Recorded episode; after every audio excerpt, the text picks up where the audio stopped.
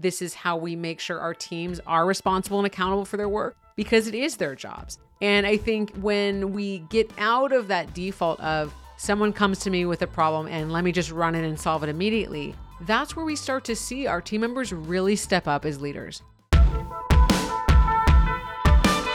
Welcome to the Managing Made Simple podcast, where I bring a decade of experience working in some of the most influential companies in tech to help you navigate the ins and outs of being a people manager. From conflicts to feedback to delegating and more, we will leave no stone unturned when it comes to what makes us love managing, kind of hate it, and everything in between. Doesn't matter if you're a new manager looking for some tips or a seasoned manager looking to up their game, everyone is welcome to hang out with Managing Made Simple. Let's go. Welcome back to the show and happy Sunday, which means it is a Sunday Scaries episode. And today's topic is that dreaded feeling of walking into the office, or if you are from home, flipping open that laptop, dialing into that first meeting, checking your emails when two of your team members are in a conflict.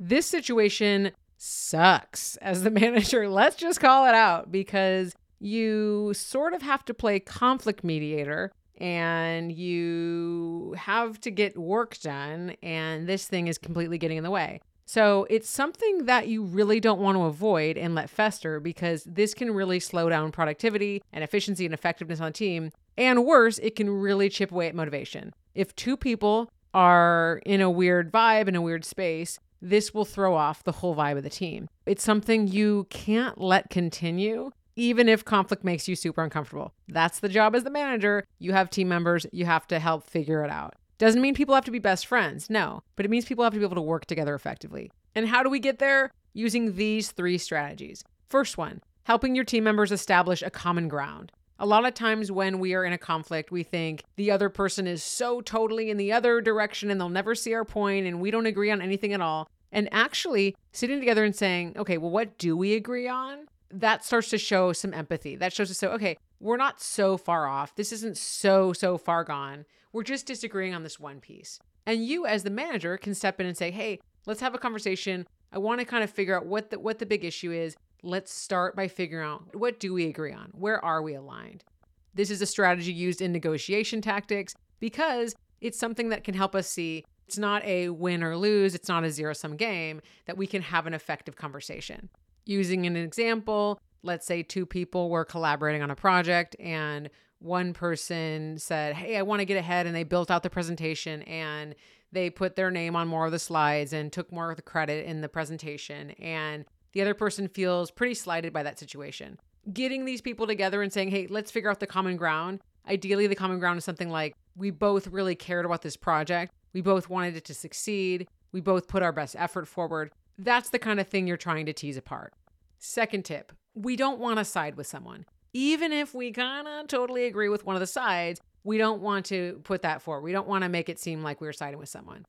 And this is even if you are closer with a team member, if you have a tighter relationship with a team member, because especially if you're closer with a team member, that other person is going to think there's no point. Why bother? They might be even more disruptive. They might feel like it is irreparable. So it's important to not take a side, to be really objective, and again, if you're closer to one of those team members behind the scenes saying, hey, I'm not going to take a side here. I have to really be neutral as the manager. I understand you're frustrated. This is not something I'm going to talk about right now.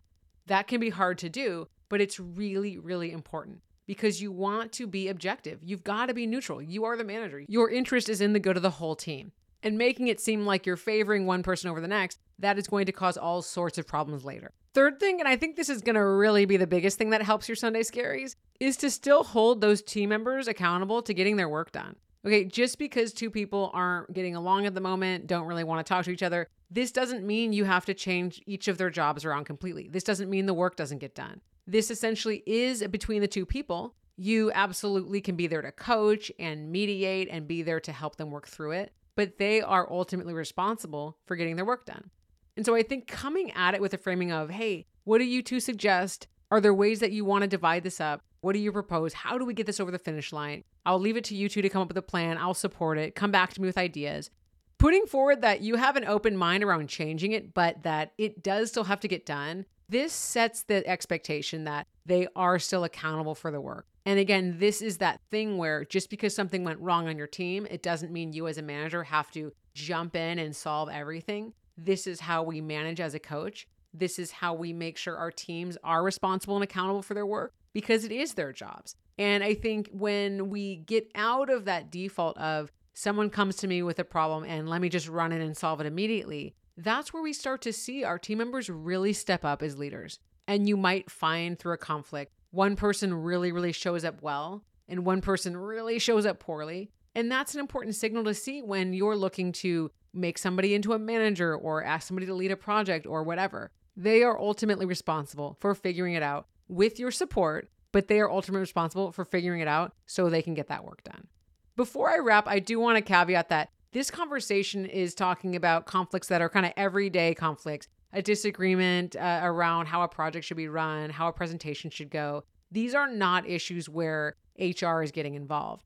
If something is, is coming up on your team where it feels like, man, this really crossed a line, I've got to get HR involved, then get HR involved. Or if you're a business owner or, or you have a small business and you don't have an HR person, then find an HR consultant who can advise you because we want to make sure that everyone is always protected and and if things feel like it's crossed a line you want to get those answers right away so that you're not outside of your depth. With that said i hope this has helped quiet some of those sunday scaries around a conflict amongst team members. It is rough when you're a manager watching this unfold and you're kind of like uh, just figure it out. We got to move forward. I get it but these three things i talked about today hopefully help you move it forward get this resolved quickly and and show people that, yeah, they are ultimately responsible for getting things done. And if you have questions, because I know you have questions, send me the text manager to 415 234 5716. Then you will be notified when I have my Q&A sessions where you can bring all your questions. You can send me your own questions directly through text or you can get my manager tip of the week. Sign up for that. That is texting manager to 415 234 5716. See you next time.